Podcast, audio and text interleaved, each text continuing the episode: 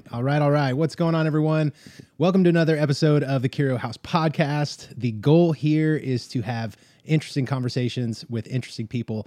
And today I've got Greg Ireton, who is, uh, I, have only known him for, I guess, close to two years now, kind of right. since I got into the real estate world. Um, but you have like a huge uh, background in banking, mm-hmm. lending, finance and you've recently made a transition into home building. Correct. And uh, so, I mean, y- you like are right in line with with everything I'm doing. So I'm kind of excited to sit down and have this conversation with you, get to know you a little bit better, and more personal level, and also hopefully we can get into some like nuts and bolts of what's sure. going on in lending, banking, home building right now because real estate real estate's still crazy. That's right. Uh, yeah, grew up in Guthrie. Uh, my grandmother, uh, her first husband passed away, but she remarried a guy that was a home builder, uh, immigrated here from Czechoslovakia. And uh, if you know the Classen Curve area now, that, oh yeah, uh, Aubrey McLendon purchased that. So back in the late '40s, my grandfather, or you know, I consider him my grandfather, uh, he developed that and built built houses there. And uh, so my I always kind of grew up with real estate on the brain just by osmosis, you know, from my grandmother because she had some rental properties and he taught her how to invest and do things. So, when you say he, you mean Aubrey? No, okay. Uh, so her second husband, uh, his name was Albert Peschel.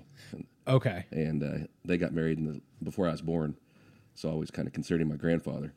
And uh, but like I say, he was a builder and developer, and he developed the neighborhood that was around 57th, 56th and Classen, uh, okay. Some of the old folks would know where the old Split-T restaurant used to be. so Aubrey wanted that land really bad, and they were buying houses and well, turning and it down. for for people that don't know Aubrey, and I don't I don't know I just know of him. I've sure. heard his name thrown around a lot, but he owns a lot of land. Correct. Yeah. Here. Now, unfortunately, you know he he unfortunately died, passed away, but uh, you know he was the CEO and the creator of Chesapeake Energy. You know, oh, was he really? Yeah. That, so that created all these great jobs and kind of all the um, fracking revolution, natural gas revolution here in Oklahoma. Um, but he liked to, he had a taste for buying real estate, and and if he wanted it, he would get it. Yeah, uh, he's so, one of those guys. So as he expanded the Chesapeake um, campus, he eyeballed that neighborhood that my grandfather developed, and my grandmother, she was actually the last one to sell out. You know, she's they were offering her money for three or four years, and she kept I don't want to move. You know, this is where I, am happy. And what would it cost me to replace this piece of real estate? You know, she had a little yeah. garage apartment in the back that she rented out. So, um, anyway, she she finally got the offer that was acceptable, and uh, encouraged her enough to make the move. Right, right. But, so uh, you that that was your first sort of like experience with real estate or real yep. estate investment was mm-hmm. through your grandmother, right, and yeah, uh, and her husband. And, okay, yeah, just learned a lot. You know, he was a he'd save every cut off board. You know, he didn't waste anything. Yeah. You know, grew up in the, you know, went through the depression years. Waste not, want not. Waste not, want not. And uh, so that's where it kind of first dawned on me that, wow, here's here's somebody that's doing something that uh, doesn't have to work for somebody, have a nine to five, and grinds and does it on his own, and he's you know built up a nice uh, living over the years. But uh, so, have you like uh, in, your own personal experience and career, like have you always been in real estate investment? Have you managed rental properties or bought and sold or right? What? Yeah. So, transitioning from when he passed away, he he left me a, a bond uh, that was going to be for my college. Okay. And uh, so I played baseball, and I was able to get a scholarship. So my grandmother said, "Well, hey, you know, I don't want you to go blow this on something stupid. Let's let's buy a piece of real estate with it." And uh, oddly enough, you know, my partners Bo and Krista that you know, yeah, Bo's grandfather Duffy Martin was developing the new Cimarron National Golf Course at the time, and, and so uh, I like. What year golf. was this? Uh, this would have been '94, okay, uh, somewhere around there. Uh, so I thought it'd be a good idea to maybe buy a lot out there because uh, getting back into getting lucky with real estate, my wife Tasha, her dad was a builder as well. So when I wasn't playing summer baseball um, or going to school, you know, it's kind of hard to find a job when you have sports and academia in your life.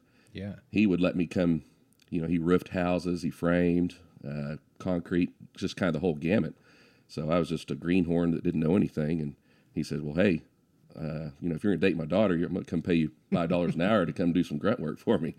So that was nice because I didn't know what I was doing, but I saw the process of new construction and uh, learned a lot from him. So he was building houses out there at Cimarron National, and I saw these lots come up for sale, and I said, "Grandma, you know, I think I want to maybe use that bond money and." Uh, buy a lot out here and just maybe I want to have my own house out here one day. Okay.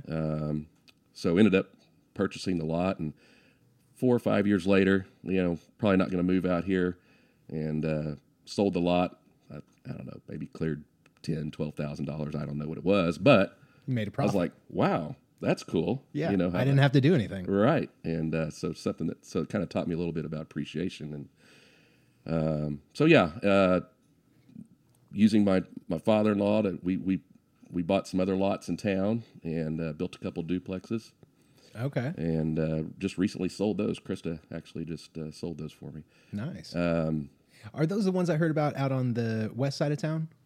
No, those are I think those are, are my banker Jed's. Oh, Jed Jed's. Magnet. Yeah, yeah, Mine, okay. mine were actually closer to Pine in college. Okay, I got you. Um, so obviously made lots of mistakes, but learned a lot. You know, you just kind of jump in there and figure out how to swim when you get there.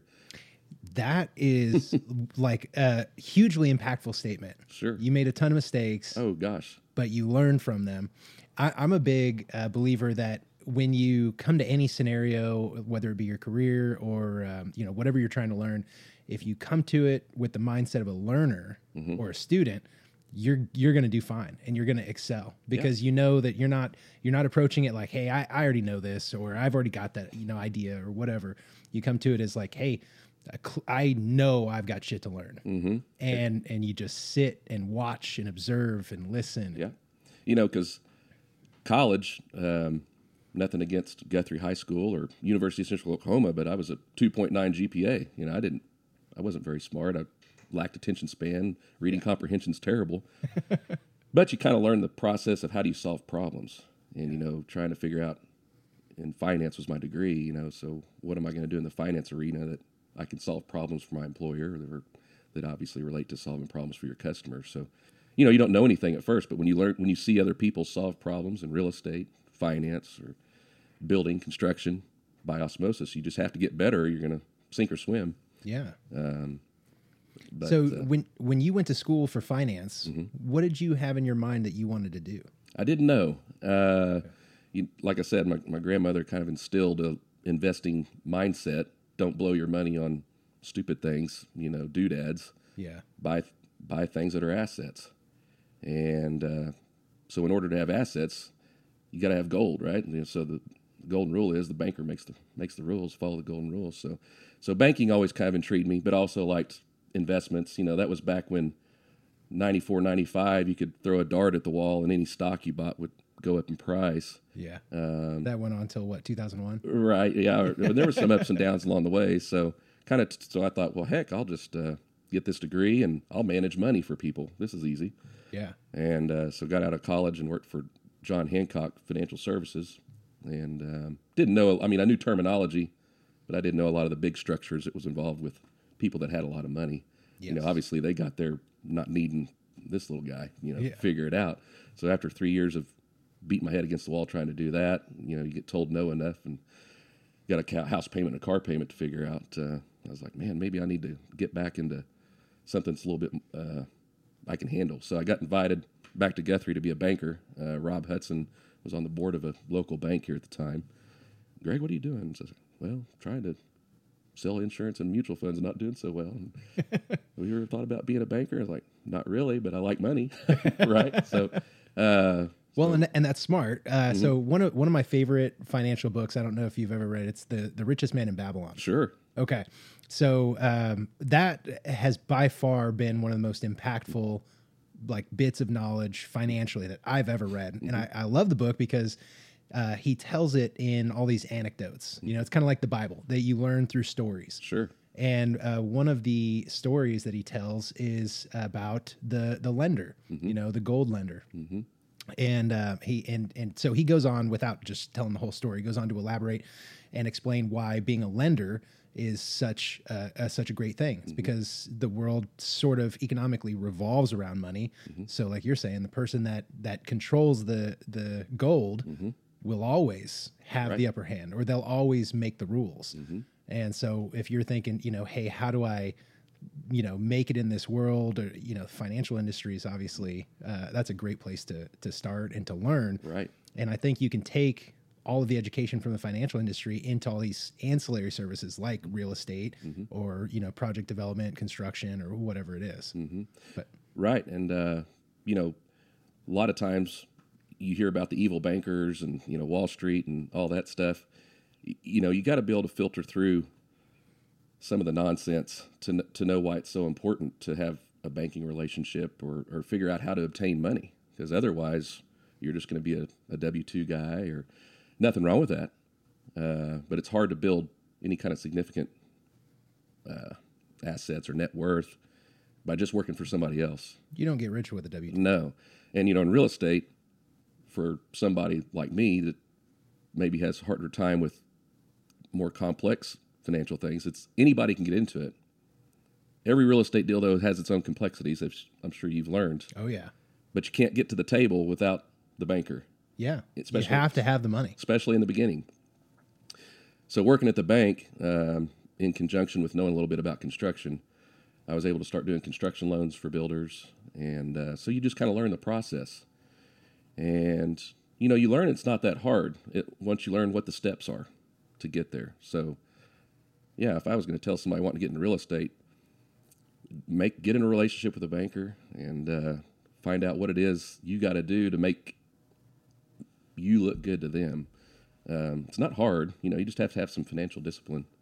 How would someone, um, you know, so I kind of stumbled into my relationship with my lender, uh, who's Brandon Samples with AMS.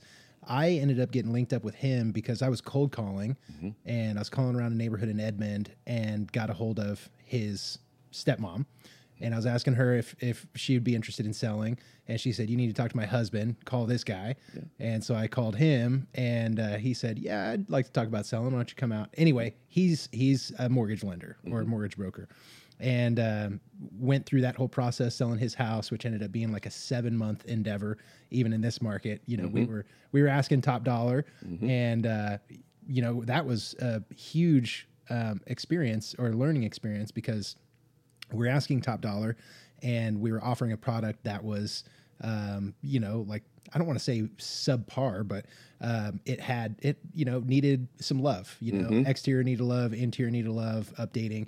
And so uh, thankfully he knew he wanted to sell and uh, he wanted to get the biggest return and so he would do a little bit here we'd put it back on the market see if we could you know reel in a buyer. Nope. Okay we pull it off do a little bit more and then put it back on. Anyway so i ended up getting linked up with his son who's the the vp of the company.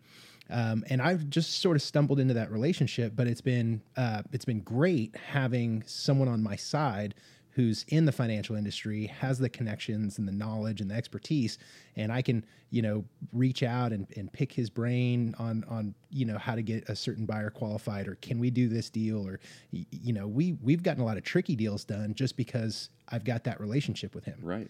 But for another uh, agent, maybe uh, someone newer than I am, um, how do you go about creating value for a lender so that you can get their attention and, and like what what can you offer them?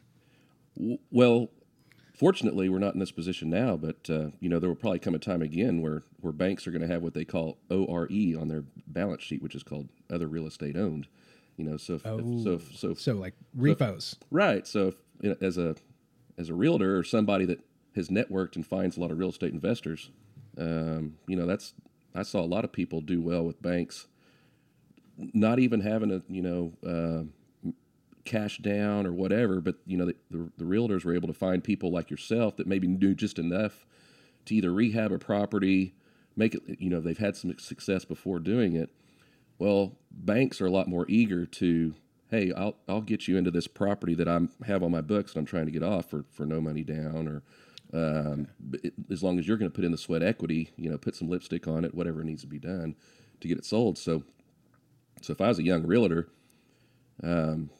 establishing some relationships with some some lenders that might have some problem assets Okay. Um, like, granted, we're not necessarily in that time right now, but still to this day, you know, you can pull up any county in the state and find some sheriff sales or tax sales or whatever. You can kind of look and see who has the mortgage on that. Um, Well, and, and we might not be there now, Right. but It this still- is all goes on. cyclical. No, sure. Mm-hmm. And so eventually we will be. And so if I'm hearing you right, I, I hear let's get these relationships established Yeah. now so that when the time comes, Yeah. you're not fighting for, uh, you know, some of these bankers' attention while Right. every other realtor is. Right. Yeah. So just making those connections, and like the thing that you did that was great with your banker was, you, you know, you got you figured some stuff out. Maybe everything didn't go to plan, but you got to the finish line, Yes. and you showed that banker like, hey, I can I can deal with obstacles, uh, forge ahead, and get the deal done.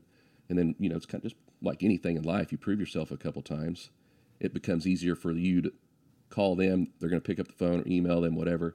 Hey, here's a deal I got working. This is kind of how I want to get there. How do you see it? Um, am I on the right track of thinking? What What do I need to do to, you know, secure a mortgage with you, or or find a way to get a more comp- complex deal done? It might not be for you, like you say, a customer of yours. Yeah. Like here's a situation. Um, whatever the obstacle may be. Maybe maybe maybe they're self-employed and they don't have two years worth of verifiable income. You know, how do I get around that? Um, there's always ways, um, but it's not always a straight path. Well, and so in your experience coming from lending, uh, so you were at Great Plain Great Plains Bank Mm-hmm. most recently. Um, do you like if I have a I don't want to say trouble client, but someone that's harder to get financed? Mm-hmm. Would would you have more success bringing them to a local bank or Mm-hmm. going through a mortgage broker or like what about big banks like you know B of A, Wells Fargo, Chase? Because of the volume, are they more likely to do? You a- would a tough- probably strike out with the bigger ones. okay because you Uh, don't fit in their mold. Right. You, you do. You, every box has to be checked. So, so local bankers. That's the nice thing about local banks that can maybe fudge a little areas, whatever. Um, but lots of times you don't know what the problem might be. But uh, uh, you know those credit counseling services are so helpful. I've seen so many people in a ninety day or six month period be able to just get rid of little dinky things that maybe has their credit score not in the right. You know, you have to be a six twenty, right, or six forty these days. Yeah. So you run across some people that are a 580 and you look at their credit report and maybe it's like you really only have two or three things here that are making this look unbankable.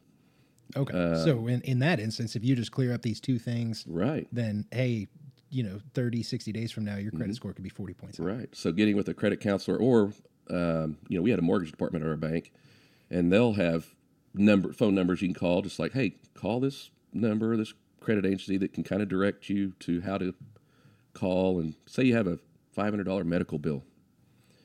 And I've seen instances where, "Hey, if you'll just send us $200 and we'll wipe it clean." You know, or pay us $10 a month. Does that actually work? Yeah. Okay. Yeah, it works. So that, but it, you have to stay on top of it. So you start the process, and 45, 60 days later, then you want to reach out to that person again, say, make sure, are you reporting this, you know, to the credit bureau, and then then you can get it repulled and uh, follow up that it's been done. But it'll you could bump your score 80 points by just do, turning something into a charge off into a, a performing loan or debt or whatever that's on your your credit report. So Okay. you know, lots Okay. lots of times, like you say, every situation's different. Yeah. Some some people have a bankruptcy. That's maybe a harder deal to get through. I've got one right now. Um, and this woman, I, I mean, I would love to help her out. She's in a position where um, her house is appreciated so much that she feels like she, it's the right time to cash out, sell her house. And she's been wanting for a long time to get out on, you know, an acre or 2 um, even kind of downsizing. Her her kids are grown. Um, you know, she was divorced a few years ago, and and she's like, I just want to. She breeds dogs, and she's like, I want to be out on an acre or two where I can, you know, breed dogs and run my thing, and you know, and that's it. Um, but when she got divorced, she ended up having to file bankruptcy, Right. and man, Maybe no fault of her own. no.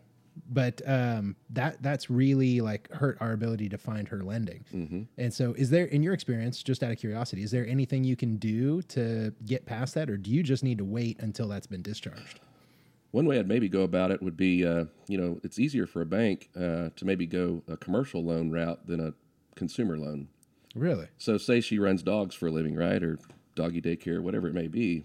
Well, let- let's see if we can buy. Let's form an LLC and buy this property in a business Oh, wow. mindset, and you know, go to a local bank, say, you know, here's here's how here's why my bankruptcy happened. Um, you know, here's things I'm doing to correct it. I've got great equity. You know, you can't have bad cash flow, bad credit, and bad down payment. You can't have all three. Yeah. But if, if we can eliminate two, okay, I can deal with your your bankruptcy, but we're going to repair your credit moving forward, and you've got good equity. Let's figure out, okay, well, let's form an LLC. That way, there's no minimum credit score necessarily. We'll get it bought, and as you repair your credit down the road, we could deed it back to yourself individually if you ever wanted to refinance it when your credit's good enough to um, do a 30 year mortgage. You know, a local bank, you might be on a, a 15 or 20 year AM.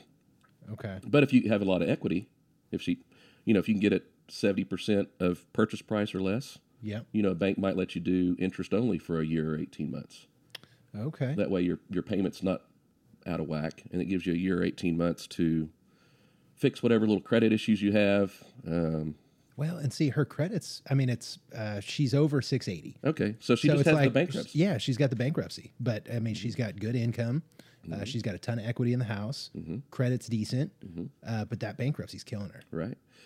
And you know, somebody like you, you know, what I see that you do, you always like to go above and beyond for your customer. Yeah. Um, and you know, I found this to be true. So if you really want a deal to happen, it's like, well, hey, Miss Customer, I tell you what, you know, maybe it's intimidating to go to the bank because you've been told no before since of this bankruptcy. I'll come with you to the bank. Let let's sit down with a banker so I can help interpret the terminology or um, paint paint the idea. picture that that the bank needs to hear. I like that. Um, you know, that way the banker might ask her a question when she's on her own. You're just kind of waiting for her to call you and say, Well, how'd it go? Well, and she gives the banker kind of a deer in the headlights look on a, a response. Yeah, but if or can- or says I I don't know, or, Right. and you're like, no, why you know why yeah. you say that? yeah. So kind of have a plan before you go in. Um, so Okay, I, I, I do a lot of things that way because I, I know a, a little about a lot, but a, not much about a lot of things too. so having good partners, you know, so partnering up with your client to find people or like, or you could say, Hey, Greg, you know, you're a retired banker. Would, well, would you be willing to meet with me and this lady at the bank? And we can kind of, let's get a yellow pad out before we go in and yeah, let's figure out a plan. yeah. Uh, Well, we'll we might have to connect about that after the fact. I know she she'd like to try and get somewhere, or at, at least get that definitive answer. Like, can I do it or not? Like, Mm-hmm. Yeah. is there a way forward, or should I just be waiting? and I So see we'll, a lot we'll of, have to we'll have to follow up on that. you know, lots of realtors, I'm sure you see this, but it's easy to give up. It's too easy. you know, you, you, oh, this, that, ugh, not going to happen.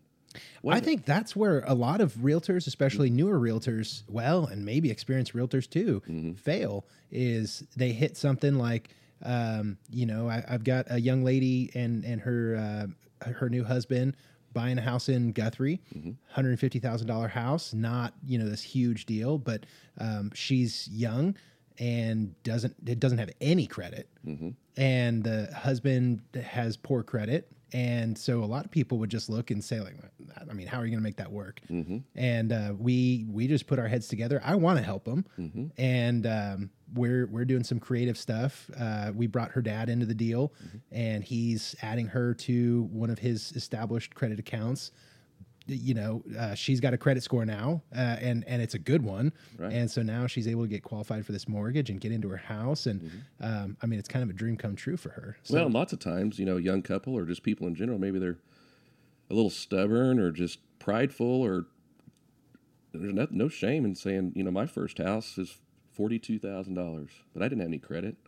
I had to go to my dad and say, Dad, I don't have any credit. Would you, would you co-sign a loan with me? You know, it's just, yeah, he did it, you know, uh, had some money put down. Um, you know, sometimes it'd be that simple, but, uh, but yeah, just, uh, as, as a realtor, that would be priority one, you know, having, having some bankers in your corner, uh, that'll listen to you, yeah, you know, Hey, I'm not trying to bring you a bad deal. yeah.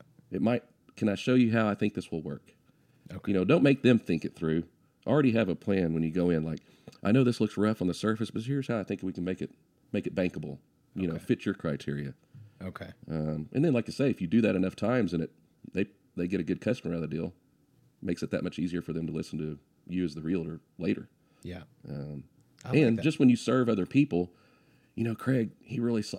No other realtor would have solved this problem, or no other bank would have solved this problem. Yeah. You know, And and you you before long develop a reputation for Mm-hmm. helping people, getting deals done, and even like when you say on the surface, if it looks sticky, you Mm-hmm. know, but you can figure out a way to get it done, and, and then they're like, hey, I mean that was a that was a rough deal, but I mean it worked out, it worked out. you know? And you're not going to win them all, Yeah, um, you know, but can't steal your what is it? Can't steal second with your foot on first. You know, or I like that. you miss, miss 100 percent of the shots you don't take. So Yep. You know, I would just encourage people to not be discouraged. You know, you get told no by the bank a couple times, or what, you're just like, oh, let's just those evil guys. It's not going to happen, You you said something just now. Uh, you miss hundred percent of the shots you don't take. right? And I love that so much because I'm a big believer. I haven't always been like this, but I am a big believer that there is no success in life without risk. And uh, so you just kind of took a big risk yourself a little while back. Right. I, I think you could call it a risk, but Yes. you left a very good job with the bank and kind of went out, uh, not on your own. You went out with Bo and Krista, but Mm-hmm. tell me about that. What do you guys have going on? So right at the well, I guess to back up a little bit, uh, you know, I've known Bo since I was little. I told you the story. My first piece of real estate I bought from his grandpa, Yeah. and uh, you know, Bo got into real estate. Just he's told you the story. I love Uh, it. Yeah, it's I a great, great story how he's gotten into real estate, and obviously, Actually, I, I- I'm going to tell it real quick. Yeah. Because I think it's fantastic. So we, we were talking about this the other day. Uh, we went to the ambassador train training for Exit, and uh, I, I had, this was the first time I had heard him say it. I think, but he said that uh, he got into real estate, or he was in real estate for two weeks before he even found out. and he said that he was i think he said christmas morning he opened something up and krista had got him you know paid for his classes to get the real estate license. And he was like i guess this is happening. Got to commit. yeah. And so I, I think that's awesome. You Yeah. know he, he didn't even know he was doing it when he was doing it. Oh man, and what a success! Uh, and like you said, when he he told me the story, he's like, "Man, I know when I let Krista do this, she's just gonna run right over me, you know, be a bulldog at it, which she is. She's great at it." But uh, anyway, so I was in the banking world and met Bo. I knew Bo, but uh, he said, "Greg, man, we're trying to move some lots out here at Cedar Valley, and you've built houses before, and you do construction lending. How, can you help me do something? Kind of like we're talking about solving problems." And so did a couple construction loans where he was kind of the realtor, but kind of overseeing a builder, kind of basically being a superintendent uh, on a job. And I don't think made any great money, but you know, moved a couple lots, and uh, he and I kind of got to know each other more on a business level. were you guys friendly growing up He was he's four or five years younger than me, so it's not like we were running around buddies, but i got you um, but always interacted well with, with Bo growing up. Knew you know great family and um, you know e- easy guy to hang out with. So um so as we did a couple business deals together through the bank and through his realtor office, and you know I'd send Krista stuff over the years. You know we just kind of built a rapport uh, where he finally just said, you know, Greg, I know you're. I'm not saying quit being a banker, but let's build some houses together. Let's just you and I partner up on it. And um, so you kind of got to walk that line. You know, you don't necessarily want your employer to think that you're focusing all your attention on being a builder, you know, or have any conflict of interest. So I said, Bo, if you'll kind of help me rodeo, checking on subs, and um, you know, I'll help when I can. I'll pay all the bills, do all the back accounting, you know, and uh, it- in the evenings just to kind of keep up. I said, let's try one. so this kind of gets back to you know thinking outside the box. It's like, how can we do this with the least amount of risk?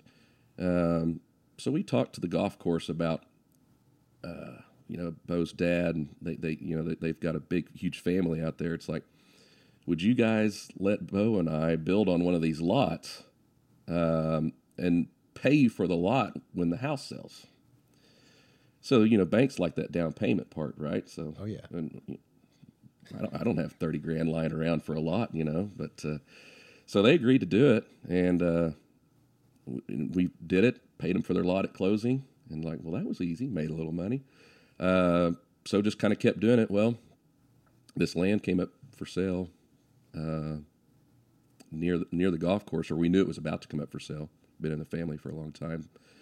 Um, so you got to figure out how to pay for it, which we we again, just uh, you know, you're talking about great books. Uh, my my favorite book or my favorite education that kind of helped me figure out how to navigate things to buy assets was Rich Dad Poor Dad. Uh, Oh my God, So yeah. Robert Kiyosaki, you know, you just not every you're not going to take everything in that book and apply it to your life, but there's so many little ideas in there, and I use some of those concepts. That's uh, one that I think shifts your entire perspective. Oh, gosh. on like work and investment, and Right. money and everything. Like you can't read that book and not walk away changed. right. Almost as a realtor, you're almost scared to tell people to real to read it because he, you know his number one thing is your house isn't an asset. You know? Yeah. but it, but it can be. Yeah. Uh, so, but anyway, so using some of those rich dad poor dad principles, uh, we we were able to kind of get into that land for a, a good price, good rate with the bank, and but it was we bought we contracted that April of 2020, you know, the COVID year. Oh shit! So you're like, what are we doing? Did it happen before, or was COVID already going on? Right. So this is 30, 45 days after everything shut down. Okay. So in your mind, you're like, surely this won't be a big deal forever. Yeah. But you know, so it, we actually didn't close till July. Um, so at the closing table, you know, we're closing on this land purchase, knowing that we're going to have to invest well over a million dollars to develop it, and we're like, what have we just done? Yeah. right. So, Oh my god. uh, but we had a plan. Um, you know, with every investment, you kind of want to know your exit strategy, right? Uh, so we always knew, hey, if we fall flat on our face, we can always maybe just survey this out into 20 or 40 acre tracts and get our money back, you know? okay. You know, so I, I always try to tell people when they're, oh, this is going to be the best, best deal, best deal ever. Well, because I'm a banker, I've heard these stories. You know, with my brain and your money, I, we're going to be rich. Right? but I always like to ask people, like, you know, on a cloudy day, the daffodils got sprayed by Roundup and they're wilting. How do you, you know, how do you navigate a, a bad scenario where it doesn't work out like you think it's going to work out? So, so we went into it knowing what our bad day would be, Okay. but it's been great. So now we've got oh we we uh, our one of our builders contracted their first two homes and they're actually uh, one he contracted word of mouth on his Facebook page three days after he did that, and then the other one he uh, I can't think of his realtor company's name, but she had it on the market for two days and he got a cash offer, uh, full asking price. Uh, so got our first two comps out there. That'll be great. That's awesome. Yeah. And what are they comping out at per foot? Uh, about 182 a foot, nice. right? Yeah. Nice. Um, and there's five miles south of there on a similar type of property, they're paying over 200 a foot now. Really? So it's still a great value because we're 20 minutes from the turnpike. Um, and people, you know, with all this remote uh, work atmosphere, kind of like what you have set up here, is so great that you don't necessarily have to be in the metropolitan area to Sure. do Yeah. great things, network, you know, figure out things. So, um, so we're excited. Um, Well, and that's good. Um, it, it's it's a good area out there too, Mm-hmm. and I think there's a few things going for you. One, you've got all these people that, from what I've heard, they want to get out of the city. Mm-hmm. Especially, I hear people wanting to get out of Edmond like crazy, sure. and uh, like specifically over there, uh, kind of on the west side, around like on either side of Broadway, because you hear that it takes 20 minutes to get out of Edmond Mm-hmm. Correct. just to get out. Right. Um, so I, a lot of the people like at the open house I did for Krista a few weeks back, everyone coming in was like, God, I just can't can't wait to get out of Edmond. I'm I'm looking for an acre or you know a half acre minimum. And so uh, you guys, I think, were smart in that you did three quarter acre minimum, Right. and then you've got a few out there that are like what two and five or, or something like Yeah, that. Yeah, we have some larger lots, and then we actually, you know, the we bought that land and started cutting in streets and doing all that, and uh, a lady showed up. My my house burned down, and uh, so as in the process, Your personal house burned down. right? Yeah, so right after we bought that land that that August, uh, golf cart caught fire in my house and burned down, and you know, obviously created all these issues. Uh, but I wasn't at my house, and I had a, a guy out there working on my cabinets, and this lady just shows up, says, "I'm so and so. I'm from California, and I'm looking for Greg Ireton." And uh, luckily, my cabinet guy didn't get scared. Said, "Okay, here's his number." Uh, so I get a call, you know, from Bakersfield, whatever it was, and I didn't answer. And she leaves an email and says, "I'm so and so, and I noticed what you're doing across the street, and we have a farm across the street, and you know, my mother's getting elderly, and her brother's getting elderly, and we'd we'd like to maybe see if you'd be interested in buying it." like wow, you know. So Bo and I'd already kind of had we're already almost over waist deep across the street, and but we knew this would maybe be a, a neat opportunity too. Yeah.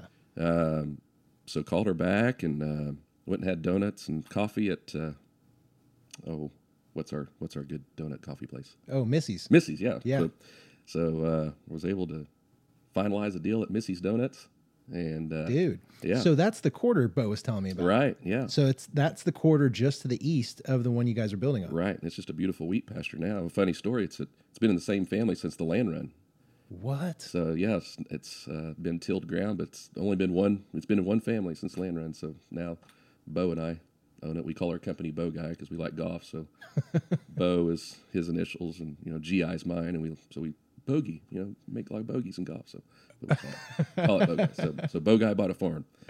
Uh, but we're actually uh, in the process now. I think uh, Krista put it out there a little bit on Facebook yesterday got two five acre tracts that we're going to sell off and uh, you were talking about how it is kind of hard to find some some lots we're going to have uh, six lots there that we're going to survey off uh, that are ready right now you know already got a paved road in front already, already got rural water already got electricity so some acre and a half lots there that we're going to Really? go ahead and So you guys are already breaking into that quarter over there. yeah now we got, we got to let the guy farm his wheat so we, we Okay. he cuts wheat in late june so Okay. once the wheat's cut then we can but we're You trying to in. trying to get prepared Yeah. because Have all your ducks in a row and right you know how it is with real estate to take 45 days just to yeah, get to the closing table sometimes. definitely. So anyway, we're excited about it. Man, that's cool. So you've got 240 acres over there south of the golf course. Right.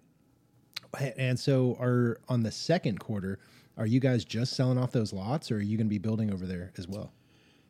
Well, uh, Bo and I talk about this a lot. Uh, we have a lot of you know late evening. Uh, what do they call it? Uh, what, what do they call uh, when you're drinking adult beverages? Yeah, brain fluid. You know, we get Like a, like a brainstorming session? yeah brainstorming and we get a, you know get a little hydrated and uh, start coming up with these great ideas and um, so he sees a big need i'm sure you do too for uh, uh, 55 and older gated community Okay. yeah I and could see uh, that. but making it real nice um, and a lot of times uh, you and i talked a little bit about this before sometimes you might have some elderly folks that uh, i'm not trying to discriminate against elderly folks but uh, maybe they don't want a big house payment or maybe they've got a house paid for and they just want some simplicity and they're willing to maybe lease something but they don't want to have to take care of the yard they don't have to pull weeds in their flower bed Yep. you know, they don't have to repaint the house or, you know, if something goes wrong, it'd be nice to have some kind of service contract. So we envision, uh, hey, you don't have to buy a house. You know, we can make it where it's move in ready and uh, lease it to you for, you know, fair price. And we take care of all your, your, your, your needs. So we, we want to have, or you can buy it. So we envision 30 or so homes that are 55 and older, gated, golf course across the street. Um, we want to have a commercial corner. We, you know, we think ten years down the road, you know, there's parts of Edmond and even Guthrie, or that you would thought you would have thought ten years ago would never be a hustle and bustle place like it is. So we have a commercial corner where we we'd love to have a Hoboken West coffee shop, or a you know, There you go. or, you know, some Missy's Donuts on the west side, or a good pizza place, or wh- whatever, uh, or a place Well, just to get and you're starting to get you're starting to get enough houses over there in the Cedar Valley area that you kind of need that infrastructure. Like you. Right. need something over there. Sure. you know, it's twenty minutes to the turnpike, but it'd be nice if you jump in your golf cart and get some bare necessities. Yeah, totally. Run to the store, you know, Um, Yeah. fill up your ice chest or Yeah. you know whatever you need. So it's probably a five to ten year project, but uh, we, we've we've scribbled on the chalkboard and raced it a bunch of times, but each time we kind of get a little closer. I think what our, our goal is. Yeah. So, but we're gonna go ahead and start small with these six lots, acre and a half, and then a couple five acre tracts. See what that does, and then kind of tailor make. You know, kind of a what do they call it a, a PUD, you know, planned urban development or whatever. You know, just Yeah. where we really think think through like you know, hey, where could we put a park? You know, or where could we have some bocce ball at? Yeah, Right? Or man. maybe we can have an indoor something or something. You know, whatever. Yeah. Uh, so just trying to balance it where people have a good sense of community. They're in the country, but still have all the things they need kind of nearby. yeah. Um, and a good, net, good, just good people. You know, just Cedar Valley's got a great group of people out there. yeah. I think people are attracted to that. You know, In fact, that open house I was telling you about, uh, there was one couple that came through, and they've been Krista's clients for years. Uh, but they had heard about the open house. Uh, they came up to the golf course, and they said they went and played nine holes, and then went went and hung out at the country club for a little while because they wanted to get a feel for the vibe. right? And I was like, "Well, what'd you think?" And they're like, "Oh, we loved Sure. it. I mean, it was fantastic." Oh gosh, yeah, they got a great setup out there because you don't have to be a excellent golfer to go play Cedar Valley. You know, it's just No. it's set up to just everyday hackers like myself can go out there and bun it around and have a good time. Yep. Uh, so Drink a couple beers, have some fun. right, and it's beautiful. Yeah, It's a really pretty place out there. it is. So So, are you guys thinking about just sticking around? The, obviously, you've got your hands full with Cedar Valley, Mm-hmm. but are are you at, talking about scaling out at all, or right now you're kind of just Yeah. bunkering down in, on Cedar Valley? Well, just in the nature of being in real estate like you are, if, if there's an opportunity, we might jump on it, right? So, Sure. uh, you know, just anybody out there in, in the real estate world, you don't want to paint yourself in a box and say, well, this is this is all I can do. Yeah, Um, so, I told you I had those. I've recently my brother-in-law and I, and my, you know, I've, I've liquidated all my rental properties. I don't know if I'm gonna feel stupid about it. You know, I've regretted every house I've ever sold, um, thinking that I should have held on to it. Um, but I wanted you to. you might have done it at the right time. You never know. uh, but you know, just to maybe prepare for other opportunities. Um, Sure. um, stay in real estate though. You know, I'm not. I didn't sell them because I'm bull, uh, bearish on real estate. Just maybe want to be ready to, like you say, venture off into something different. Doesn't have to be at Cedar Valley, but uh, Yeah. we'd love to get into some commercial stuff. Um, you know, I don't know how much. I, I saw you had that property on South Division Yeah. uh, going. I mean, I think Guthrie's got, gosh, there's such a need for s- some maybe newer commercial property, I agree. and that's a great location. It, is. Mm-hmm. And so you've got that frontage right there on South Division. You go a quarter mile to the north, and you've got that new Meridian Technology Center. Right? Oh, it's I think beautiful. that's big, yeah. And then you know the the apartments behind it, and then you've got the senior living over there as well. Yeah. there's a lot coming up over there, and I'm I'm very bullish on Guthrie, Oh, yeah, me too. dude. It's blowing up. Right. And- People are always amazed when they come here. I don't know what people's mindset is, but they're like, "Wow, Guthrie, what a great town." You know? Yeah. Well, and I, I love seeing because I, I obviously on the the you know Guthrie Talks Facebook page and whatever the other one's called, but every once in a while I'll see um, you know a new couple post on there and they'll just say you know hey I'm so and so this Right. is my New husband blah blah blah new to town you know all this stuff and I'm like like people are excited to be here Oh, yeah. excited to move and actually check this out so I got a call from a guy from Bakersfield California Mm-hmm. And um, he's asking about this community out east of town. And he said, My sister's been out there twice uh, to looking at places. I'm getting ready to move, and I just had some questions about it. And so we're talking about it, and and I kind of asked him, you know, what's what's you know bringing you out here from Bakersfield, and of course he w- talks a little bit about policies and government and Sure. everything out there, and and how his whole family's just done with California. Right. And uh, so, uh, so I was like, okay, so you've got you know a few people moving out, and he's like, well, me and my wife are one of the last ones. We're the 21st and 22nd members of our family to move from California to Guthrie. That's incredible. I was like, this entire family moved from Bakersfield, California to Right. Guthrie. You That's know, amazing. You talk about new people. I always kind of Bo's brother Nash is always good about people that are negative on the Guthrie Facebook page or just negative about Guthrie. I'm always a glass half full guy. Yes. It, but it always amazes me uh, the new people that come to town and kind of, like you're saying, just join on there, just like I don't know what you guys are talking about with all this negativity. This place is great, you know. Yeah. I had stables last night and their ribs were perfect, you know. But Yeah. uh, but Well, every- people don't know. Uh, you know, people come from other states, and I don't think people appreciate how how good it is around here, uh, have, and still affordable. Yes. And um, you know, just a good group of people. Um, everything think- he needs here. I think you're always going to have the people that just kind of have a negative outlook on everything or just want to bitch and Oh, moan yeah. about something, Sure. you know, and that's just a part of life. But um, one thing that, that I, I don't get upset about it, but it kind of bothers me is when people say like, oh, all these, you know, dipshits moving here from California. Oh, going to change the you know, culture. yeah, they're going to change the culture. This guy I'm telling you about from Bakersfield, he put it perfectly. He was like, you know, I hear in the Midwest everyone bitching about people moving out from California, but I'll tell you what, it's not the, you know, crazy Right. left-wing blue-haired people that are moving to Oklahoma. He was like, it's the people that want to get away from that, or, Yeah. you know, whatever it is. Um, and so I that's kind of my thing. I, I talked to a guy at the hardware store a couple weeks ago, and I was telling him about how much Guthrie's growing and how cool it is to see it, and and he was uh, kind of whining about how much more traffic there is in Guthrie. He's like, I wish all these people just go back to California. Oh gosh. And I, and I'm like, well, you know, when you think about it, uh, you know, sure, they're cashing out on their real estate or their investments or whatever, and they're they're bringing that money out here, and and okay, they're outbidding people or paying cash for their house or whatever. But think about how much cash that is being injected into our local economy. It's stimulating, um, you know, builders are starting new construction sites or developments. You've got people bringing their businesses out from California, starting up new businesses. Um, you've got all sorts of capital Right. coming into the local economy. And there's no doubt that growth has pains. Sure. Uh, but you know, maybe that same individual would be the one like Guthrie just doesn't have anything. Well, it's never going to have anything if you don't have you know ad valorem and the bonds that are able to get passed. You got to have people. Yeah. Uh, you know, you got to have you know people that are building half million dollar homes. You know that that that adds up. Absolutely. Uh, you know, you see what's going on in southern Logan County.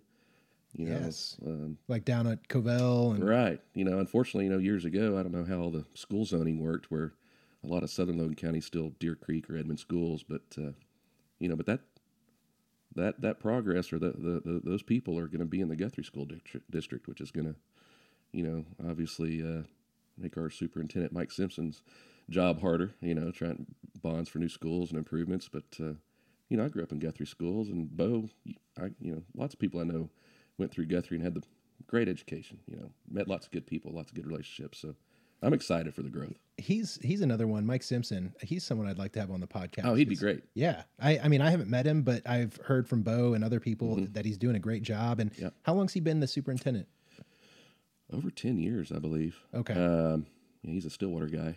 Okay, Um, I hear he's doing some good things. yeah, and uh, real sharp. Um, he actually, you know, he goes to the church I go to, and uh, he's got a heart for Guthrie. Uh, Yeah. So that he's not just here to draw a check or whatever. He he's invested. Um, That's good. so, yeah, great. He would be great. Yeah, for sure. Yeah. So um, I think we we agree Guthrie's going to be blowing up Mm-hmm. here soon. What are your thoughts on the uh, increases in housing prices and affordability? And we've got some stuff going on with interest rates right now. We had uh, we were talking earlier. December, I think the national um, average was 311 Mm-hmm. uh, rate wise, and today we're at almost four and three quarters. Right. It's going to be tougher to navigate for sure. Um, before I left the bank, uh, you know, I'd still try to keep up with it, but I was listening to a Wells Fargo guy. you know, he's predicting 6% uh, by end of the year. Um, so I think we're kind of getting close to the precipice as far as the curve going straight up. So it would be nice to see things level off. Mm-hmm. Another thing that'll help, you know, you kind of know a little bit about this with Bo and I situation. Just you know, the it's not that the builders are making a ton more money. Uh, you know, concrete, lumber, copper wire, you know, shingles, Everything. labor itself. Uh, so you know, it's not like the builders are getting all the the dough. It's just the cost of business. Everybody's just trying to maintain their margins. Um, but I think if we can get commodities come down, you know, they're they're really trying hard with the interest rate environment to drive down inflation. Hopefully that'll help. Um, but it's going to be challenging. We're still very affordable, Uh, like one of the most affordable. right? states. So I, you are- aren't you from California? Yeah. Or- or- and you were in Vegas for a while. yeah. So I, I I was playing golf out in Vegas not too long ago with some guys, and they lived about an hour north of San Francisco. And it's funny is one of them was a mortgage guy, one of them was a developer, and one of them was a builder. So you know, right in my wheelhouse. They're building houses out there. Doesn't even count your lots, which are expensive. Eight hundred dollars a foot for what in Vegas or No. in San Francisco? about an hour north of San Francisco. Holy shit! Yeah, so he was building a three thousand foot house, not counting the lot, two point four million. That's insane. Yeah, And we're building like I because I see the stuff you guys are building. Right. These are not like I mean these are nice houses. you know, sure. I mean, And you- you're doing it for a buck eighty. right. So you know, hypothetically, a, a three thousand footer in our addition, same house that they might be building, you'd be what, what's my math? 520, 525. Yeah. Um, but but we have we have some stuff under 400. Uh, we we definitely want to. Part of our emphasis is we always want to have a product that's not lesser than the rest, but just dollar wise doesn't shock you. You know, so we have one that's a two 2100 footer that you can get in for about 385. Okay. Um, so That's not bad at all. not bad. Yeah, man. You mentioned Vegas, and uh, I'm I'm amazed by Vegas because uh, so like in in the beginning of my real estate uh, career, uh, I kind of had it in my mind, and I think my mom did this to me. But she begged me when I was younger. I, so I was in retail management at the time. I was working for Best Buy, and she said, uh, "You know, between uh, your your income and my credit." Right. we could really, you know, start buying some investment property and start renting them out and make some money. And I was terrified of like doing anything with money. I like, I, I didn't want to let it go. I- like I had it in the bank and yeah, I was like, yeah, nurturing it, you know? What year was it? And so this was in uh, like it kind of started in 05 and 06 Okay. was when the seed started getting planted in my mind. And um, I was uh, I pushed and pushed and pushed. And then finally um, I had turned 18 and I had started uh, I guess just hearing more about investment property and uh, and actually kind of like Robert Kiyosaki talks about, you know, the cash flow qu- quadrant and moving from the left side to the right side, getting into investment, that's where wealth is. And so um, I uh, had a lot going on at that time and, and I thought this is the time to do it, you know? And and so this would have been 07 oh gosh, yeah. um, I think it was July of 07 when I made the move on this house. It was a uh, new construction development. Um, but see, I, I didn't, my issue was I didn't educate myself on any of this stuff beforehand. I just kind of said, well, I guess it's the right, it's the right time to buy a house. You know, I, I talked to someone about getting qualified. I qualified and I was like, let me do it. But I didn't, um, I didn't consult an agent. I didn't have a realtor representing me. I went directly to the builder. He linked me up with a lender. This is how shady it was in 2007. I had just bought a brand new car, uh, Volkswagen Jetta, and I'm sitting at the table talking to this lender. And he asks me, we're going over like my monthly expenses, and he asks me if I want to go ahead and just roll that that um, that car into the loan, Oh, sure. pay off the car, and it'll save me 400 bucks a month. And at first, I was like, "Oh, I'd love to save 400 bucks a month." You know, I'm adding the $1,600 a month payment, and then I'm I'm just sitting there, and I was like, "Wait, so does that mean that I'd just be paying this over 30, 30 years?" years, right. Yeah, and he's like, "Well, you know, technically," and I'm like, "How does that make sense?" So I didn't end up doing that, but I did end up buying the house, and I was on. Uh, I got the loan at a six percent uh, adjustable rate, Oh gosh, yeah. fixed for six months. Oh man, Fixed for six months. you needed somebody holding your hand there. dude i didn't know what i had just signed up for but i was over the moon i bought this house and uh, it was new construction and so i kind of got to be involved in the in the front end yeah making selections i picked out the countertops and the paint and all that stuff and i was so excited Oh yeah. my plan was i would live there for a couple years and uh, then maybe i'd buy something else and rent this out or or whatever and uh, so six months later, or seven, it was shortly after the arm expired or the fixed rate expired. Um, and everything started kind of getting shaky in the housing world. gosh. I didn't realize what was happening, but I get my mortgage statement or, you know, my mortgage bill. My payment was like 1609 or something like that. And it had gone up to 2900 and I was like, I was like, that's not real. Someone fucked up. Where's customer service? Uh, yeah, and I did. I called the bank and I, I was like, "Hey, something. I think you guys charged me for two months. You know, I don't know what's going on here." And she was like, "No, your your interest rate went up, and so you know that's it. it, it- that's your payment now." Oh, I was like, "No, there's no way I can afford that. You're talking three thousand dollars a month. I don't even make that kind of money." and there zero flexibility. There was, and here's what they told me actually. They said because I asked them, I was like, "What's my options?" Because I can't pay this, and they said, "Well, I mean, there's a lot of foreclosures right now, and it's going to take them a while to get around to yours. So I would say just stop paying and." I mean, you've got a few months. You can live there, save up some money, and and go rent something. Hmm. And I was like, in my mind, I'm like, the, they're telling me to just stop paying for the house right. And and you know bank a couple months you know of of your mortgage payment and then that way I can go rent something. Anyway, to make a long story short, um, that it like wrecked my dreams of being in real estate and and destroyed me financially. And then you kind of couple that with um, you know, my mom had passed away and I decided to move across the country. And um, five, six months later, my sister passes away. So I'm like, I'm a wreck. Oh yeah. And I had given up. Like I was not even, it's amazing you're back in real estate. it, it is amazing. but yeah, why- you know, banks got. There's a reason why they got eh, have such a black eye. It's that letting stuff like that Yeah. happen. You know, just because the bank will, just because you can afford it and the bank will loan you the money doesn't make it right. Well, see, I don't even know if I could have afforded it. I think, if, if I remember correctly, um, I, I don't even think I had to give them like a tax return or, or anything. I think I just said how much I made. I really don't remember ever giving them any employment verification, verification. nothing. I, I think I just said, yeah, I make this. Right. And they were like, okay. And that's why I don't think we're going to have a, as bad of a downturn this time. You know, it like you, you've been involved long enough that those those underwriters that underwrite mortgages now, it you you've definitely got to check the boxes off. Oh, yeah. Uh, now that's not to say that you know you can't lose your job or you know maybe the oil industry around here falters again, but uh, it, it, there's a lot better credit out there than there was then.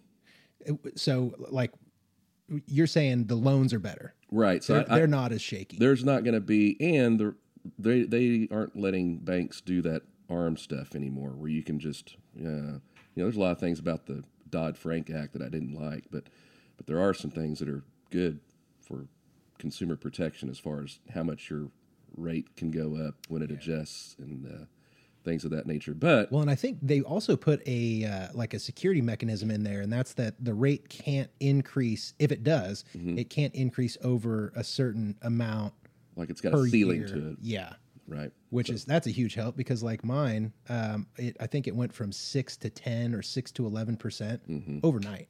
Yeah. Gosh. I did, you know, Crazy. same same problem. My first development I ever did. I bought so I quit the bank. I, so I worked at a bank in Guthrie. Built a couple houses. Like this is easy, you know. I got Robert Kiyosaki teaching me every night how to do this, and uh, one of the things Kiyosaki tells you is it's almost like real estate. You know, sometimes you have to look at a hundred deals to find one, Yeah. or, or you know, go through a hundred leads. To, so there might be real estate. There's real estate everywhere. Go, oh, ooh, I want that. Ooh, I want that. But you know, you got to analyze that cash flow. You know, think about the dark day. But uh, I didn't think about the dark day, so I bought uh, 80 acres to develop. Actually, I bought 240, but I couldn't afford 160 of it, so I had a buyer lined up the next day to buy some of it from me. But I did that early 07. Had my yellow pad, all my costs, just uh, you know, cost this, gonna sell it for X. Look at all this money. Yeah, Well, what happened? So, economy tanked. At the same time, oil was going up. So, my price of asphalt for my roads almost doubled what I thought. Oh, And then, you know, if we start having the housing crash, so I'm the only way I'm going to sell lots now because I thought I was going to sell some to some builders. Well, I couldn't find any builders to buy my lots. So now I'm sitting there having to build my own houses and sell them just to make this, just to break even. yeah. Uh, luckily, you know, I got through it. But what I would tell any young real estate person wanting to get into it is just um, in real estate, you make your money on the buy. You know, you don't make it on the sell. So um, don't overpay. Um, That's you're- so important. Yeah, if you're if you're hesitant, there's a fine line between glass half full, glass half empty, I guess, or like I said, can't steal second with your foot on first. But you got to know what your exit plan is before you even buy it. Uh, Yeah. and you know you've had your nose bloodied i've had my nose bloodied enough so um, you know bo likes to tell me i'm the liver and the onions of the of the partnership he's the fillet and surf and turf Yeah. so i'm i'm always kind of negative nancy like uh But you've got to have that. yes I, I think it's, it's just like a marriage. Uh, I mean, your your spouse usually is the complete opposite of you. sure And I think the same principle applies in business. If you've got two people that are both that super optimistic, "Ew, it'll we'll figure it out, it'll Right. work. Right. You're gonna lose your pants. you yeah know? eventually Yeah, yeah yeah. You, you'll swing and miss big yeah. uh, so So on uh, on the building side, one of the things that I noticed in Vegas, um, so after after that, like you know maybe late 08, 09, there were all these communities that were like half built. Builders just went out of business, Oh. left it. You know, like the community I was in, they had built two streets, and everything else was just dirt. The only things that were up were these little concrete walls, like your you know your fence for your backyard or whatnot. Uh, but that was all over the city Oh, I bet. and uh, for years you didn't hear anything really about new home builders. The only people that were left were the big builders. And uh, i remember kind of having my eyes open to the numbers as far as new homes go. And uh, this report from NAR said that from 2012 to 2020 or 2021 so that eight or nine years we should have been building 12 and a half million new homes to keep up with demand and growth. And in that time, we only built just shy of 7 million new homes. And we're still trying to make the gap up. And we- exactly. So in your mind, I'm, I'm trying to look at like the, the macro environment here, but we've got um, uh, still a huge demand for real estate, new homes, and and I'm seeing more builders kind of come into these markets, or I guess you know come out or come into existence. Um, I guess I'm wondering, despite prices going up and interest rates going up, um, people are still going to have to buy, Right. right? Because the demand's just there. The law of it's numbers. just there. hmm Yeah. If you, like you said, I've heard it's going to take five to seven years to catch up to where we should be. Okay. Um, you know, in Oklahoma, where oil bust, Penn Square, and you know the 08, 09 debacle, you didn't have D.R. Horton, um, Toll Brother. I mean, there's there's lots of publicly traded companies that are actually building in the Oklahoma area now. You know, you got a big builder like Tabor. yeah. are they just local or are they a national company? Uh, he's Tulsa. He's actually expanded into Kansas City market, I do believe. okay. Um, They build a lot around here. oh gosh, I think he did 1,100 homes last year. Wow. Okay. But you know, the 07, you know, what you experienced, there was probably a lot of builders that were in their 50s at that time that just threw up their hands, you know, just and don't want to get back into it again. You know, so you, so a lot of times that builder that builds 10 or 12 houses a year, they fill a lot of those gaps uh, Yeah. on that trend line you're talking about. Yeah. So there's not as many of those guys around now. Um, so So there's still a pretty good opportunity for I think so. builders. and it's hard to find the dirt. You know, nationally you hear about there's lots of regulations. You know, oh, there's a protected beetle here, or, or you, they make you pay for a lot of the infrastructure, and uh, just obtaining the dirt and getting through the permitting process is so expensive. And uh, you know, you just you get muni- municipalities, or they want growth, but they kind of stymie themselves with uh, making it hard All the red for the process to even start. Um, Okay. So Well, one of the uh, know. things one of the things we have going for us is all the farmland, right? Mhm. So I know a lot of these new developments are popping up on on rural farmland. ground, sure. Yeah. So um, it, does that help at all with the the bureaucracy and the red tape of it all? Sure, and uh, you know, water and sewer are always your first things you have to think about. Yeah. Um, now, because we we're lucky enough that we're above an aquifer here, and it extends out kind of where we are there, a little bit past, and all the way to the Cimarron, all the way south to Moore and Norman. Okay. So luckily, rural areas around here, you can poke a hole in the ground and get water. Okay. Uh, now you might have to get a softener or whatever, but uh, uh, but sewer, you know, they've had this. We don't. Our soil doesn't perk around here the greatest, but they've developed these What do you mean perk? So, like if you have a traditional septic system, if you have clay soil, the water can't permeate the ground; it just sits Oh. there. Okay. Uh, so these aerobic systems that they've come up with help you get rid of the the water part of your sewage. Gotcha. um, so you don't necessarily have to have that infrastructure in, in the rural area, but it's a different set of challenges. Um, but the rural areas are nice, at least for me. I, I like not necess- I love my neighbor, but it's nice if they're a little further away than five feet. You know, as far as Yeah. you know, you see some of those tract homes. Man, you see some in um, so just on the south side of the turnpike from our office at Portland and Memorial, you see those homes over there, and these are like four hundred thousand dollar houses, Oh gosh, yeah. and they're like ten feet off of each other. right. It's I mean, it's almost like you're in an apartment building, but it's there's a street down. Yeah. But uh, So I think the I think rural housing is is really booming. Right. There's a niche for it. You know, some people don't want it. Not everybody wants to get out there and have a brand new John Deere mower and Echo weed eater, and I don't want to spend my whole Saturday cutting my grass and weed eating. But a lot of people don't mind it. You know, Yeah. or hire it out. Right. Yeah. Well, Whereas and guys want room for a shop or Yeah. you know Need an escape. Yeah, yeah, definitely. Cool. So I think uh, I think building is is going to boom. I think Logan County's still booming. Yeah. Um, and so you think that you're you're bullish on Guthrie for Oh, yeah. years to come. Mm-hmm. We're, you know, one of the things, uh, you know, you read a lot of real estate books is, and you see how other towns have grown. It's always ha- the main artery. So you got I thirty five, you got Highway thirty three, you got Highway seventy four. We got tons of major roads that intersect and get you to Guthrie, and we're close, like you say, to Oklahoma City, Edmond. Um, Close enough that people can live out here, Right. And then just make the commute, or Still get go to Trader Joe's if you have to, you know, Yeah, or Sam's Trader or- Joe's. Trader Joe's. um, you know, hopefully Guthrie will have something like that one day. Yeah. Um, I, I think we will. You know, there's a guy, he's actually looking at this place on South Division that we have listed, and he's a diesel mechanic, and he's got a shop in Oklahoma City, and uh, they live in Guthrie, and they've been operating, I think, a number of years, but he's wanting to shut down the city operation and open up something in Guthrie. And I was like, I, I think it's genius. oh yeah. I mean, the the town's growing, and I, I really, this is my honest, wholehearted opinion. I think it, we're only really just starting to see the growth in Guthrie. I think it's it's going to get big. We've got what like twelve and a half thousand people here now. Right. I think there's going to be fifty thousand people in Guthrie before long. I could see it in 20 years. Yeah. You know, I, uh, I could definitely see it doubling in six to eight. Yeah, If, you know, uh, east of town, of east of where I live, little rural developments going everywhere. And like you said, just people coming from, it's like, where are these people coming from? yeah.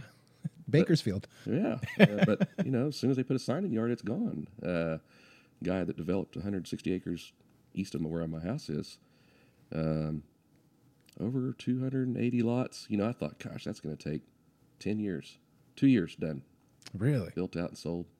How many lots do you guys have there at the landing? 99. Ninety nine. Yeah. Okay. Now we've obviously, I think after this month, we'll only have about 75 left. Really? Yeah, so we got selling some more this month and next. So Holy cow. yeah, Okay. and then the anywhere from 80 to possibly 120 across the street eventually. Wow. Are you guys still? I know. I know they're not listed. Is it just word of mouth bringing these people up? A little Or- bit, yeah. Um, you know, we like to give our builders maybe first shake at one. You know, it's you'd like to say, hey, before we put this out there, don't want to, you know, you to say, why didn't you let me to have, you know, first shake? So, so we probably talked to a couple of our builders. Um, you know, we got some local guys, Scott Parsons and Renee Parsons with the Parsons and Company. They've built for 20 years here in Guthrie area, and then uh, Elijah and Savannah Morris, Morris with Honey Homes, and their houses are gorgeous. I love the ones they've rehabbed here in, in town. And then Hunter Garrett Fine Homes, Jay Winkle, he's the one's already got his two houses sold out there. So, but I think we'll list these in a week or two. Um, we might exclude those builders from the contract in case you know they want them. Yeah.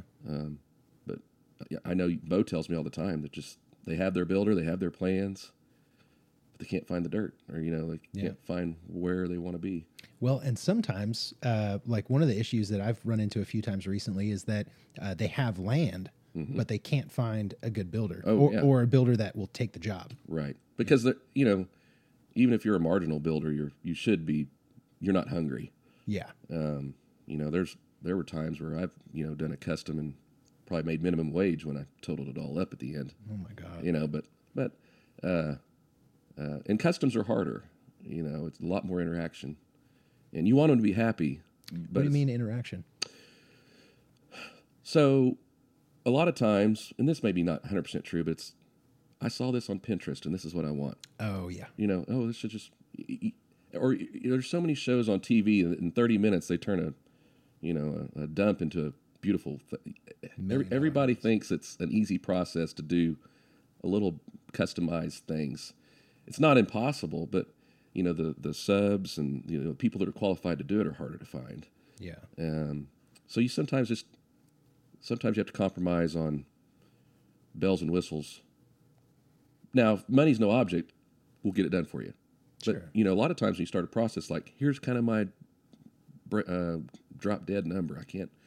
So you hate to tell people no and squish their dreams along the way, but sometimes you have to kind of be an a, uh, I don't know what the best way to put it, like a coach or a fatherly figure, or just I love you, but we got to there's we got to pick and choose our battles here on on on our wants and needs. So I guess the quicker you can figure out what you want from the, the beginning and What's really important to you? right and not try, you know avoid trying to make changes along the way. You know that's what I'd tell.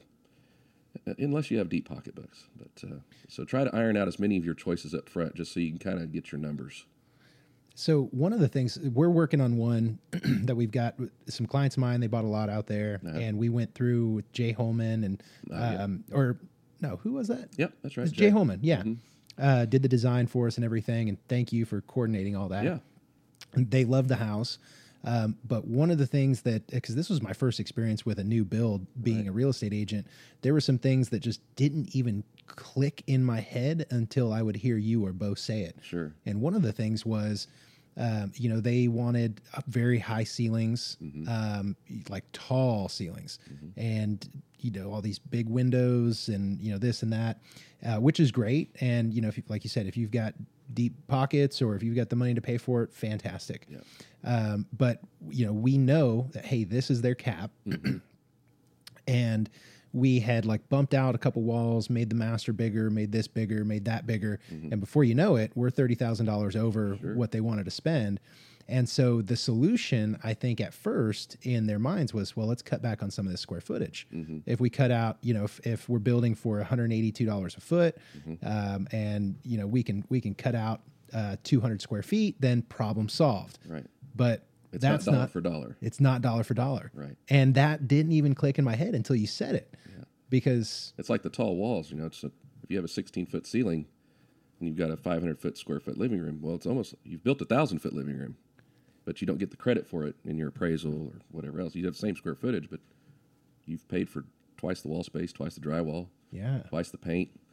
Uh, so, so just because you, and doesn't change the cost of, uh, uh, well, you know, your water well or your propane tank or your septic system or there's there's there's whether it's a three thousand foot home or a two thousand foot home, this you're going to buy the same thing as that three thousand foot guy bought.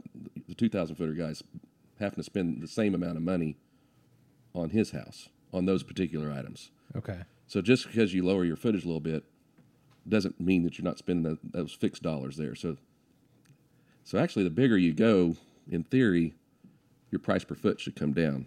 You know, your builder should be able to work with you a little bit on some items.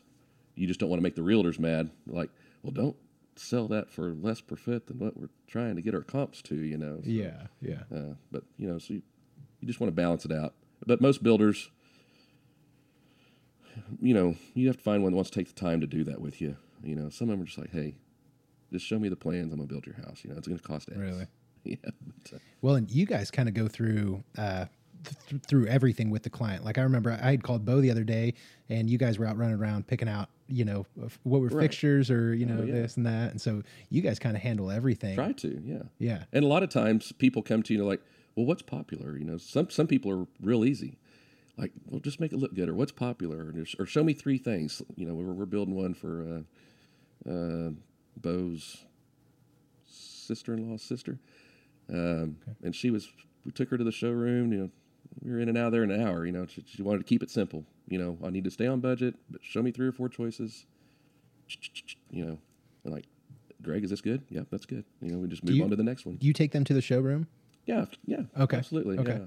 Do you ever find that uh, that they they start getting like analysis paralysis, Oh, gosh. looking at everything? Yeah, that's kind of sometimes you go in, you're like, this is either going to be three hours or we're going to throw up our hands in an hour and like start over. Yeah. Uh, but you know, this particular customer, it's helpful to call ahead to your designer, say, hey, this is kind of the price point we need to be at. Can you go ahead and get some stuff out that meets that? So you try to plan ahead for the customer because you don't want to, you don't want to see something. Oh, look at, well, that's nine dollars a foot. You know, let's go ahead and get stuff out on the table that we already know is going to be in the price point. So that's that's something you can do ahead of time.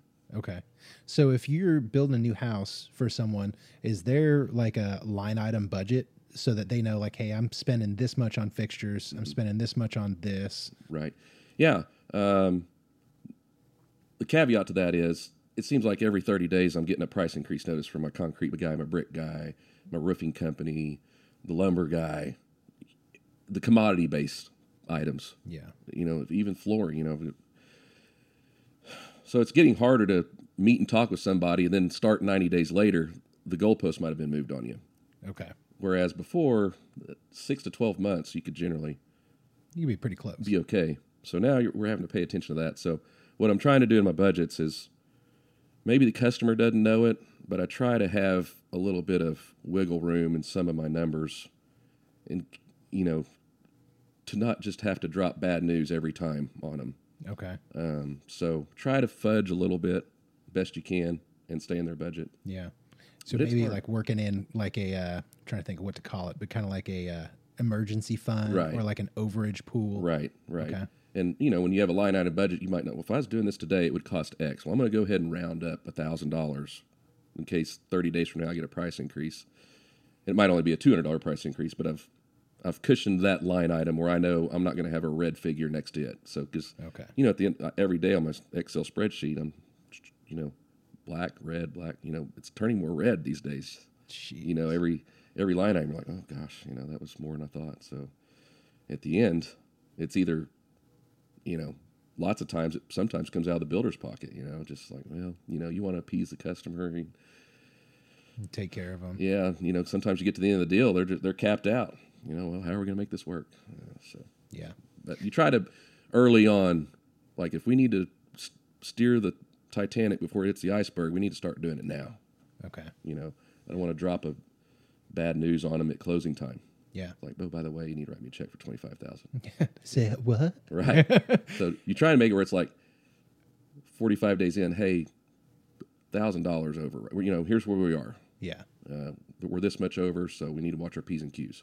So you keep um, like when you're working with these clients, do you stay in like daily, weekly, biweekly communication with them? Like yeah. you- So something Bo's great at, and I'm terrible. And I'm since I've quit the bank, I need to get better at it. We have an app called uh, Builders Builder Source or something. Uh, but, but it's an app on your phone where you can give your client a login, and they can see your budget or you know see the stages of how we are building and what's next and what communication's been had and oh you know here's our select you can upload your selections into it and they can have the login they can't see anybody else's build but they can see their build and it's all on their phone that's kind of cool. yeah, so I'm going to try to get better at utilizing that. Bo's been playing around with it for a while, but I, I haven't been able to get into it yet. I'm, like I said, yellow pad or Excel spreadsheet. That's best I can do.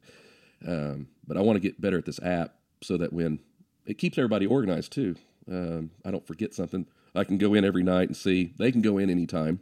Yeah. You know, just because my heat and air guy showed up, I'm not going to call them and tell them, but they can see it if I entered into my the app that they can look at that. Oh, the ductwork got run today. You know, you just go in there today. This happened today, and type it in, and they can see it. Okay.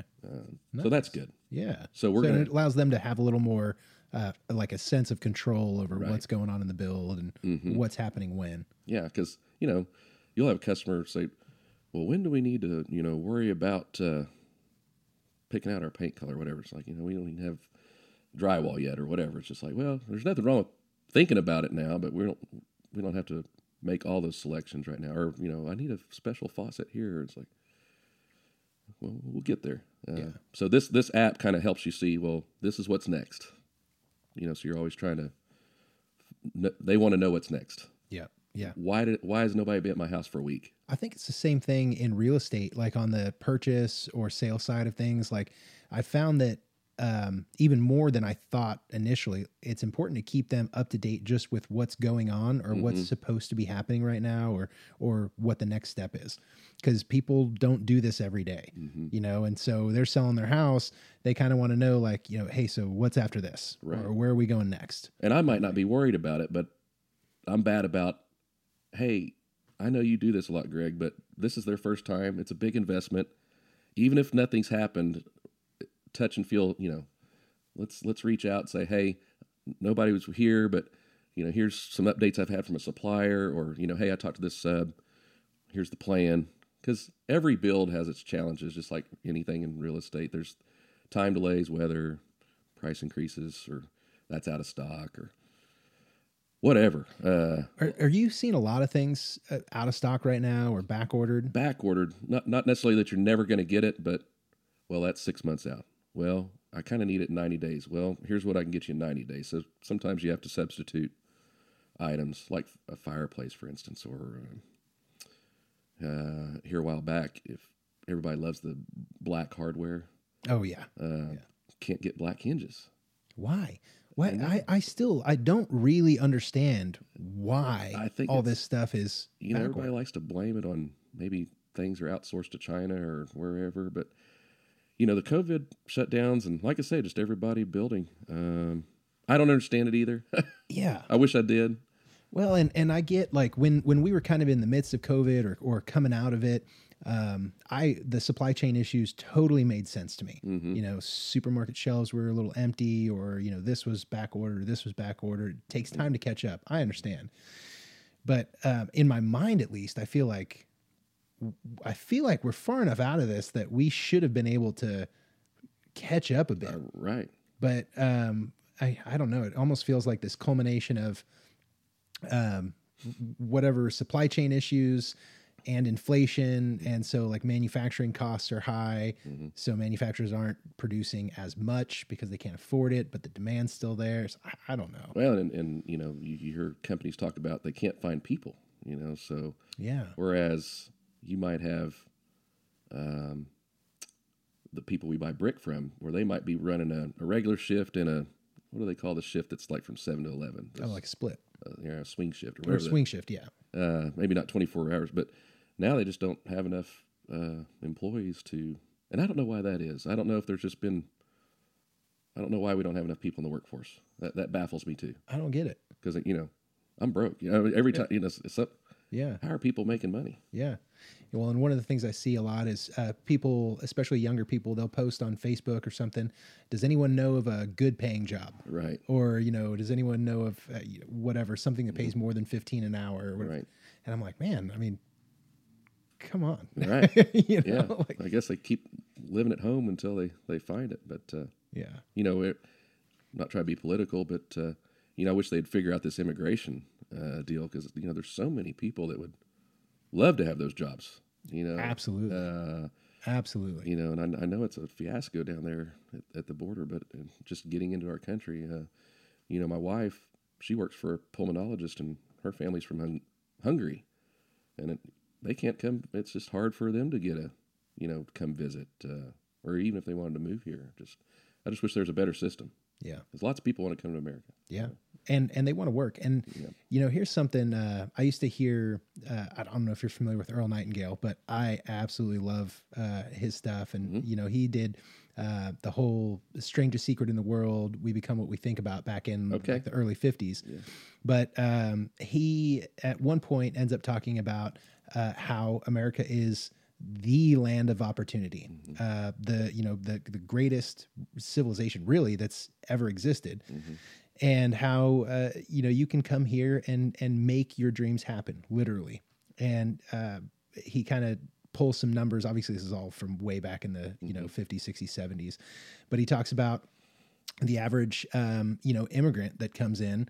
It, you know they could be a millionaire inside of five years Right. because they come in and they know like america is the land of opportunity Sure. i can do it if i can just get there i can make it happen Mm-hmm. and they get here and they do it I think have you ever seen that graph? Uh, nationalities that live in America and their and their either their income or their wealth or whatever. You know, just people like you and I. We're just down in the middle. You know, Yeah. you- it's people from you know from India or from from China or um, just different regions of the world that you would that are hardworking people that they come here with boots on the ground, ready to get after it. Yeah. Uh, you know, I think America has kind of lost a little bit of its work ethic. I don't know. You know, I don't know. I, I I agree, and and again, without getting too political, Right. I think I think there's um there's a lot of uh, I want this, but I don't want to pay for it, kind of thing. Like in, in terms of work ethic, or yeah, or sweat, put sweat equity in it. Mm-hmm. You know, and I used to hear this uh, this expression when I was wanting to like get a new job or a better job. My mom would say, "Well, you got to get out there and pound the pavement. You know, you got to figure out what you want and you know go get it and this and that and and I kind of like back then had this thing like, well, you know, let me surf around and put a bunch of applications in and do this and do that. Uh, but it really wasn't until a number of years ago that I think I just realized like, man, no one's going to do this shit for you. Oh no. And there are people coming in by the truckloads from other countries that are hungrier than you. Oh yeah. And if you're not showing up to the table, they're going to eat your fucking lunch. Yeah, you're gonna lose. Yeah, nine times out of 10 or 10 out of 10. You said something early on. We uh, something you did where I don't even know if you said you got paid for it. I don't. I can't remember what it was, but it was more of a. I'm just here to learn. Yeah, but you come to the table as a learner. Uh, Right. you So know? you know that's the first chapter of Rich Dad Poor Dad. He describes how you know my rich dad. He made me come work in the grocery store, and I- Yes. I, thought on for, Friday I for a dime an hour, or Yeah, something like uh, that, 10 like, cents I'm getting hour. ripped off here. Yeah. You know what's going on, and uh, you know he, he talks about how it took him so long to figure out you're this is like getting a free college education. Exactly. uh, you know, I'm going to show you the way, you know, and how to, you know, we talked earlier about the guy that found vintage T-shirts in uh, Goodwill stores, and you know, now we got NBA players buying them for a hundred bucks. And and these guys have ended up turning that into a business. Big business, yeah. and they're making big money. Yeah. You know, So people just, you know, like you say, there are people though. I mean, you, you're you're like me. I, I love following people on Twitter that give those success stories, you know, and how they made it, how they did it, and you're like, gosh, that I'm smart enough to do that. yeah. Yeah, but but too many people, I think, get discouraged. Uh, you know, one defeat. What what is it that that makes people discouraged to go out there and and make something happen? Because like you, I mean, you you had all this uh, early experience with real estate investment, kind of dabbled in it for a while. But in my mind, when I think about you leaving the bank and going out on this limb that could cost you everything, but you know you were willing to take the risk mm-hmm. and you made you made it happen. And some would say, "Oh, he just, you know, eh, confident enough or, Right. or whatever it is." But it's more than that. There's something else. Well, this might sound weird, but and I might be way off base here, but you always hear about the kids that everybody gets a ribbon at the end of the season, you know, or mm-hmm. gets no reward. So I just think some of our youth have been trained that ah, you can do it half-assed and you're still going to get a prize at the end. Well, once the real world hits, you can't half-ass it and get a, a reward, you know. Um, it doesn't work like that. so even to show more lack of education, you know, it's like I believe in what Ricky Bobby said: either first, or you're last, right? yeah, know, exactly. so- Well, and to that point, second place, you're first loser. Yeah, I like that. if you ain't first, you're last. Yeah, But to that point, if you don't go out with the expectation that, you know, hey, I could do this Mm-hmm. and I could be the, you know, the number one builder in this area Whatever. or the number one agent in this area or I could do this, you know, I think people don't dream big enough. right. Uh, you know what's oh, what's Lou Holtz four things you need in life? Uh, something to do, someone to love, something to believe in, and something to hope for. You know, so you could break it down into you know someone to love, spouse. Uh, something to do. You know, keep your brain active, be busy. You know, I don't care where you are in your walk of life. You got to wake up every morning with a purpose, something to do. Yeah. uh, something to believe in, you know, whether that's spiritual or or, or, or what have you, uh, and then something to dream about. So even though you're trying to accomplish certain things, what are my what's my ten year dream? You know, so always always be thinking about what your four things are, your purpose. Uh, and I think when kids that don't get the ribbon or their first few ventures out, they get hit in the mouth and like, well, that's too hard, And they give up. and they give up, and I didn't even get a ribbon for it. You know, right? I didn't get a trophy, no participation trophy. It sucks. Man, I think I think that uh, is probably one of the biggest things is that people give up too early, too fast. Yeah. and and they're not willing to like take the hickeys or you know get slugged in the jaw fail because at the end of the day like that's where you learn Oh, yeah. I'm, I'm sure you've learned more from the houses gosh. you fucked up on Oh gosh, than anything else that's the best. You know, I call it. You know, sometimes when you overpay for like, well, that that hurt. Well, that's free tuition for later. You know, exactly won't make that mistake again let's try not to do that. And not that you won't make the same mistake, but you might handle it better the next time too. yeah Um, Yeah. yeah. I just, I, I, I think the people that come to America, they're not going to take the first punch and fall down. no You know, No, they see this as the land of opportunity. Right. You know, Mike Tyson said everybody has a plan until they get hit in the mouth, right? You know, so those people come here, they, they know they're going to get hit in the mouth. They know they're going to have an uphill battle, Yeah. but they persevere. So, Yeah. you know, so if I was somebody young or whatever, and maybe I'm trying to learn that mindset as a youngster or young realtor or young real estate investor, just follow people that uh, Twitter or just even locally find a Craig in your life or you know find a Bo find find somebody that's already kind of killed the dragon and uh, man just rub elbows with them uh, because they'll be the first to- you know it's easy to look at somebody and say gosh must be nice to be them it's like well you know a lot of a lot of tears a lot of blood a lot of a lot of things happen to be successful Yeah. Can't just look at someone that's, you Yeah. know, made the money Yeah. and think like, oh, must have been nice. Don't be jealous of them. Don't make excuses about it. Find out how to be like you know. Imitation's the best form of flattery, right? So There you go. you know, I'm I I tried to learn by osmosis. Always surround yourself with smarter people. Yeah. You know, so it's not hard for me to do. Man, Greg, it's been awesome to have you. Yeah, great. This has been good conversation. and this is so wonderful. I I you know, I, I think this is really going to grow what you're doing, and what a service to people.